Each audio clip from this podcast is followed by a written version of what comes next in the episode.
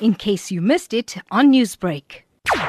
Considering the quality of past mathematics as well, I mean, with just only mentioning that almost 20% of those who pass mathematics at 50% and above, it is quite concerning, especially going to the fourth industrial revolution and the technological advancements. I think it's a big issue that we need to address. Now, what are long term implications of this? Could it mean that South Africa could potentially be putting itself in a crisis situation in the near future?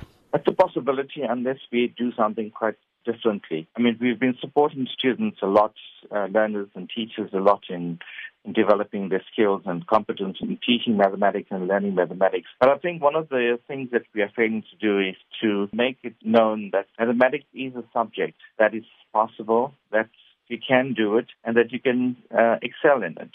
I think for too long we've been uh, given the fear about mathematics. We tend to say that mathematics is difficult. It creates this preconception that mathematics is very difficult to pass, and we began, you know, once you're fearful, it becomes difficult to then pay full attention to mathematics. What efforts need to be brought in from government side in a bid to enhance the results or the interest in mathematics? One of the things that we can do is to begin to reduce the number of learners in the classroom. I think there are too many learners per teacher, and that creates a big issue. The second is about resourcing uh, the schools with the proper infrastructure and learning environment. Those are two things that need to be put in place. I think there's, there has been sufficient engagement in teacher development. The third thing that needs to be done is we have to relook at the deployment of teachers.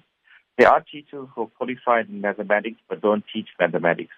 The teachers who are not qualified in mathematics are teaching mathematics. So we still need to resolve those kinds of issues. Newsbreak, Lotus FM, powered by SABC News.